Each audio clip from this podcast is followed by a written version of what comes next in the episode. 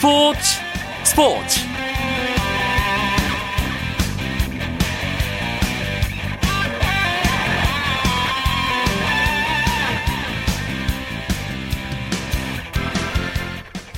안녕하십니까. 금요일 밤 스포츠 스포츠. 아나운서 이광용입니다. 지금 이 시간 서울 월드컵 경기장에서는 K리그 올스타전 2014년의 잔치. K리그 올스타 with 팀 박지성 경기가 펼쳐지고 있습니다. 이번 올스타전에서는 축구 팬들이 선수로서 마지막으로 뛰는 산소 탱크 박지성과 오랜만에 한국 땅을 밟은 거스 히딩크 감독을 만날 수 있고요. 또 2014 브라질 월드컵 러시아전에서 선제골을 터뜨린 이근호 선수, 또 김신욱 선수 등 월드컵 스타 K리거들도 직접 볼 수 있기 때문에 아주 큰 관심을 모았습니다. 5만 명이 넘는 관중이 서울 월드컵 경기장을 찾았을 정도로 흥행에서도 오늘 대박이었는데요.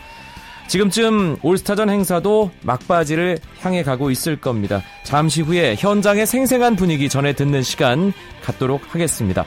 먼저 프로야구 경기 상황과 함께 오늘 들어온 주요 스포츠 소식 정리하면서 금요일 밤 스포츠 스포츠 출발합니다.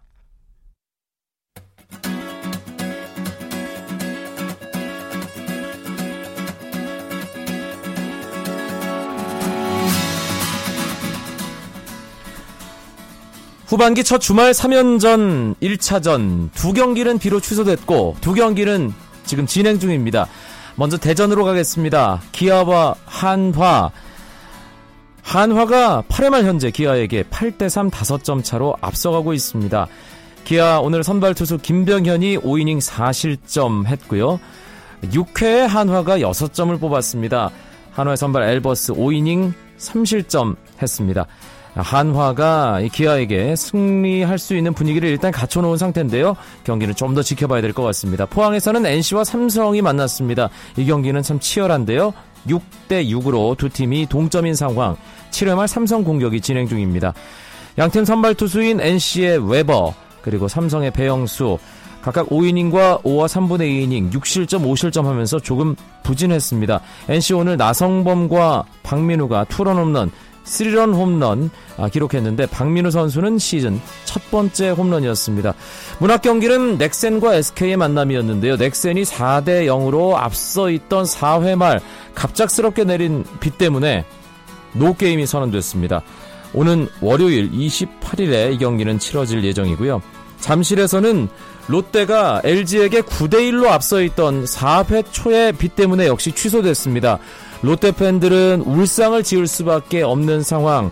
반면 LG 팬들은 마치 한국 시리즈를 우승이라도 한 듯한 그런 환호성을 경기 취소 발표 직후에 질렀다고 합니다.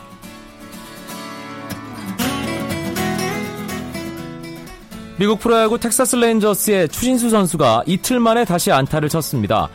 추신수는 뉴욕 양키스와의 원정 경기에서 1번 좌익수로 선발 출전해 3타수 1안타를 기록하면서 볼넷 1개를 얻었습니다.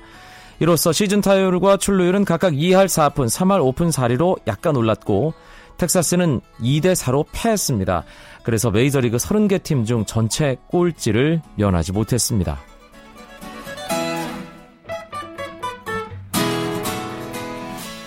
한국 여자 골프가 미국 여자 프로골프 투어 제1회 인터내셔널 크라운 첫날 호주를 상대로 1승 1패를 기록했습니다.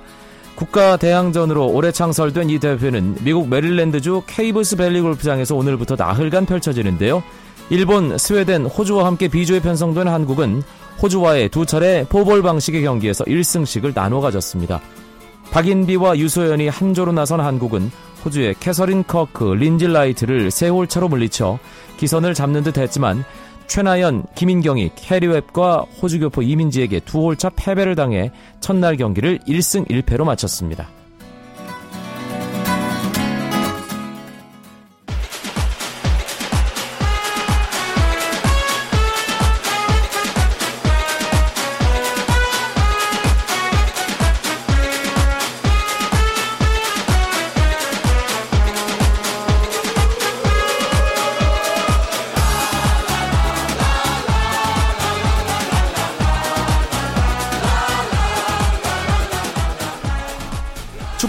이슈들을 심도 있게 짚어보는 축구장 가는 길 시작해 보겠습니다. 오늘은 저희가 이원 생방송으로 진행할 예정인데요. 일단 스튜디오에는 스포츠조선의 이건 기자가 나와 있습니다. 어서 오세요. 네, 안녕하세요. 이건입니다. 그리고 K리그 올스타전 현장 서울 월드컵 경기장에 축구장 가는 길에 가족 한 명이 연결을 기다리고 있습니다. 잠시 후에 만나보시고요. 먼저 이건 기자와 축구장 가는 길에 문을 열겠습니다. 아, 오늘 K리그 올스타전 지금 한창 펼쳐지고 있는데 네. 올스타전을 전후로 해서 축구계가 참 바빴어요. 그렇습니다. 이제 그 월드컵 후 폭풍이 서서히 어, 이렇게 봉, 봉, 봉합되고 있다라고 볼 수가 있겠는데 뭐 이용수 기술위원장도 이제 선임이 됐고요. 그 다음에 이제 기술위원회 선임과 관련해서 이제는 차기 대표팀 감독 얘기들도 이제 슬슬 나오기 시작하고 있고 네. 그리고 이제 뭐 올스타전 같은 경우에도 박지성 선수, 히딩크 감독 뭐 이런 사람들이 많이 와서 아주 축구 기자들에게는 어, 뭐 먹을거리를 많이 던져주고 있다.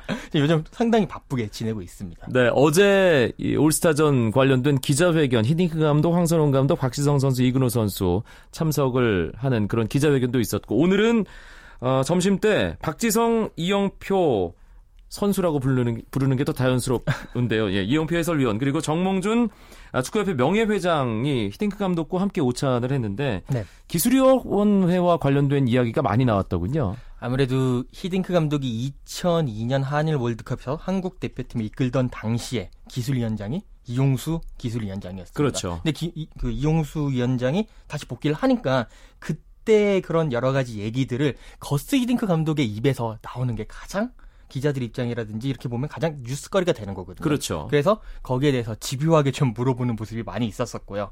히딩크 뭐 감독은 기술위원회 관련해 가지고 아 내가 지금 뭐 한국 축구를 판단하기는 상당히 힘들다 라면서도 이제 이용수 기술위원장의 칭찬을 완전히 많이 했었거든요. 어허. 뭐 어떻게 팀을 만드는지 아는 사람이고 매우 좋은 사람이고 그리고 또 이용수 위원장에게 시간을 준다면 상당히 좋은 선택을 할 것이다. 믿고 기다려라. 2002년을 알지 않느냐. 라고 얘기를 하면서 뭐 그런 식으로 얘기를 했는데 모든 기자들도 거의 그렇다 이용수 위원장의 그런 능력과 그런 사람 됨됨이라면 충분히 좋은 모습을 보여줄 수 있을 것이다라고 음. 이렇게 수긍하는 그런 분위기였습니다. 저도 파트너로 상당히 많은 경기를 중계했던 캐스터로서 네. 예, 전적으로 동감이고요. 네. 그리고 어, 제가 알기로는 히딩크 감독이 가장 신뢰하는 한국 축구인이 네. 이용수 기술위원장 그렇습니다. 알고 있거든요. 그 당시에 예. 이제 한일 월드컵 당시에 특히 히딩크 감독이 0대 5로 5대 0이라는 별명이 붙어 갈 만큼 뭐 체코와의 평가전에서 네, 네, 그랬었고 프랑스, 와의 경기에서도 그랬고 그러면서도 이렇게 어, 보호막을 쳤던 인물이 바로 이용수 기술위원장이었습니다. 그렇죠. 그런데 갑자기 궁금해서 하나 여쭙겠습니다. 네. 오찬 행사 취재를 가셨잖아요. 네네. 그러면 기자분들은 점심을 어떻게 해결하나요? 함께 먹는 건가요? 어, 함께 먹고는 싶은데 아무래도 그 자리가 예. 자기는 이제 그 얘기가 뭐 비공개 얘기도 있다 보니까 저희는 취재를 하고 공개된 시간 이후에는 뭐 근처에 맛집들이 많이 있거든요. 네. 제가 리스트를 뽑아서 맛집 투어를 하고 있습니다. 알겠습니다. 어쨌든 오늘 오찬 자리가 이용수 기술위원장에게 힘을 실어주는 그런 기회였다는 생각도 드는데 기술위원장 선임과 관련해서 2파전이다 아, 하면서 구체적인 인물들의 이름이 거명이 됐었고요. 네. 아, 그리고 뭔가 늦어지면서 묘한 분위기가 흘러가는 게 아닌가 하는 그런 생각도 들게 했었는데 뒷얘기들 좀 들려주시죠. 어, 뭐 여러 가지 이제 다른 인물에 대한 얘기도 있었었고 뭐 누가 고사를 하고 있다라느니 누가 뭐 이렇게 물망에 오른다라느니 이제 그런 얘기가 있었는데 뭐 거기에 대해서는 이제 이미 결정이 됐기 때문에 네. 누구라고 밝히기는 좀 힘들고요.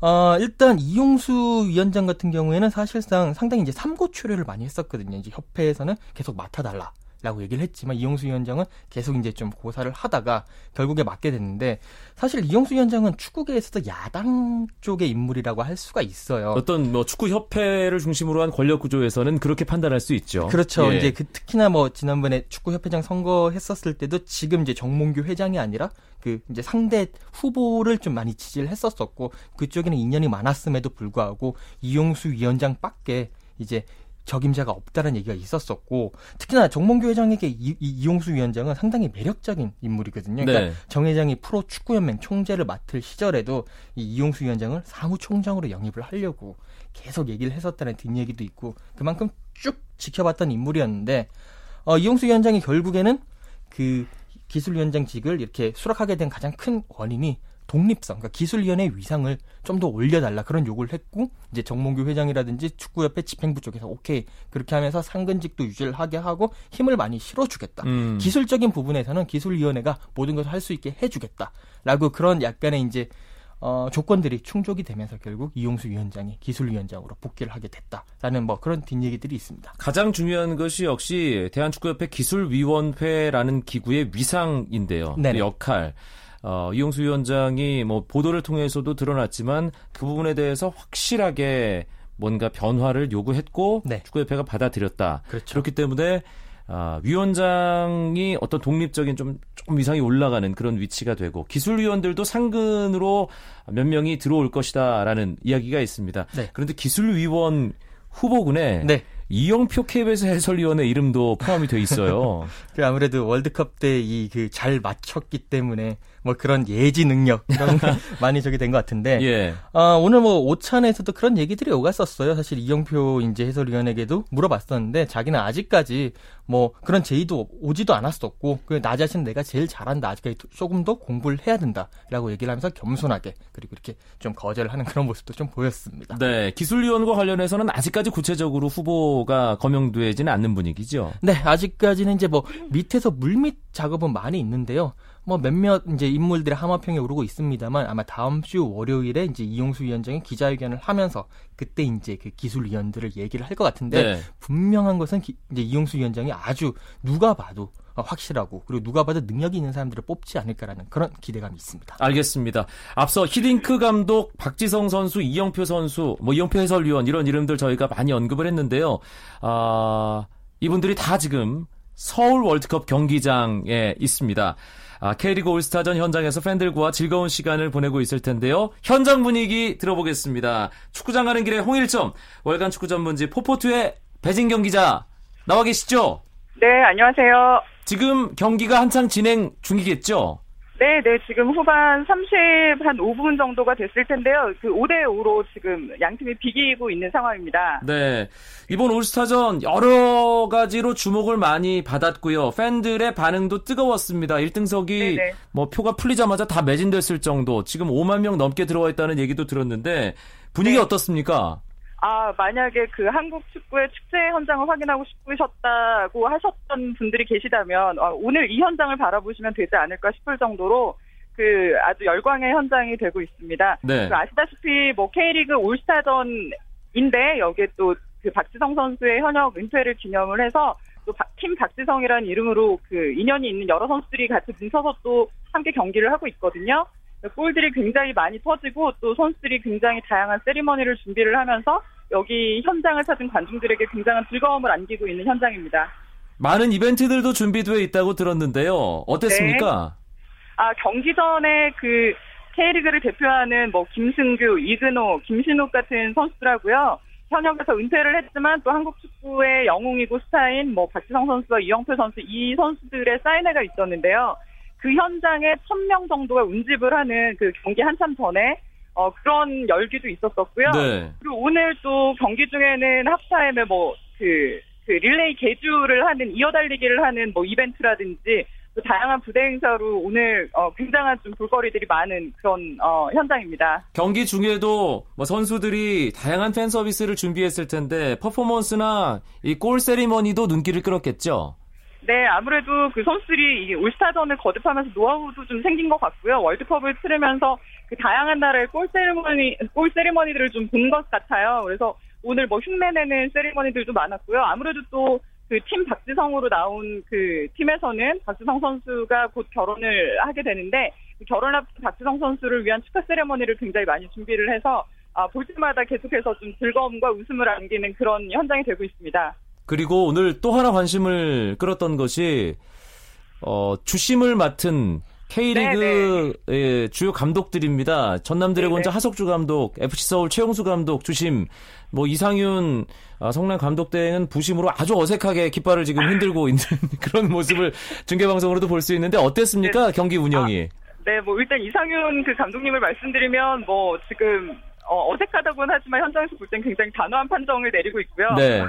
네, 전반에 주심으로 나섰던 하석주 감독님은 그 박지성 선수한테 경고를 주고요. 또 그, 어, 박지성 팀이 3대 0으로 이기고 있는 상황에서 어, 좀 어떻게 보면 만들어주는 분위기가 됐는데 그 페널티킥과 프리킥을 K리그 올스타 팀한테 그 줬습니다. 그래서 그 과정에서 굉장히 좀 익살스러운 포즈와 좀 음, 어, 재밌는 어떤 그 환경들을 만들면서 어, 관중들이 같이 즐기는 분위기가 됐고요. 네. 그 후반에 또 특이할 만한 점이 그 전반 30분을 소화를 하고 그 교체 아웃됐던 박지성 선수가 후반 10분쯤에 다시 교체 투입이 되는 상황이 있었는데요. 예. 이거는 사실 뭐 조기 축구에서나 통하는 뛰었던 선수가 나갔다가 다시 들어오고 하는 어, 그런 상황이었는데 박지성 선수가 다시 들어올 때 후반전 주심을 본그 최용수 감독이 한 번 저지를 했었죠. 그러다가 나중에 다시 또 어, 현장으로 들어오는 거를 허용하는 그런 장면도 나왔습니다. 내일 모레 박지성 선수 결혼하잖아요. 네네. 예, 식장에는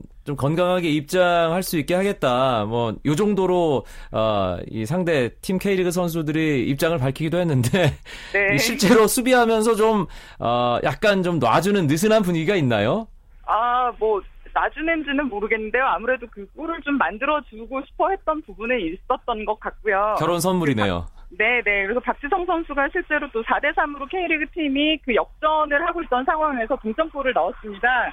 예, 뭐, 그러고, 어, 그러, 그래서 또 히딩크 감독과 함께 세리머니를 하기도 했고요. 그리고 다섯 번째 골을 넣었을 때는 박지성 선수를 행가를 치면서 또 결혼을 축하를 하고 은퇴를 또 아, 기념하는 그런 모습들도 나왔습니다. 네. 박지성 선수 마지막 경기, 요, K리그에 있는 수많은 스타들이 참여한 경기이기 때문에 정말 많은 분들이 지금 비가 오는 와중에서도 경기를 마음껏 즐기고 계시네요. 네 네. 폭우가 쏟아지는데도 그 관중분들이 거의 다리를 지키고 계시네요. 그런 것도 참 보기 좋은 것 같습니다. 알겠습니다. 현장 분위기 포포투의 배진경 기자로부터 잘 들었습니다. 고맙습니다. 네, 감사합니다. 네, 뭐 저희도 지금 스튜디오에서 화면을 통해 K리그 올스타전 아, 아주 멋진 여러 장면들을 보고 있는데 조금 전에는 KBS 이영표 해설위원이 아, 행가래를 받다가 꼬꾸라지는 장면이 네. 있었고요.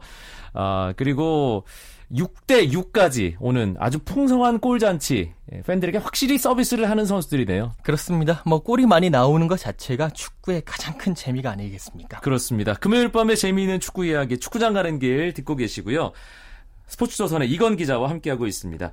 올스타전 이 잔치가 끝나면 다시 한국 축구 미래를 위해서 차근차근 준비하는 그런 과정에 돌입하게 됩니다.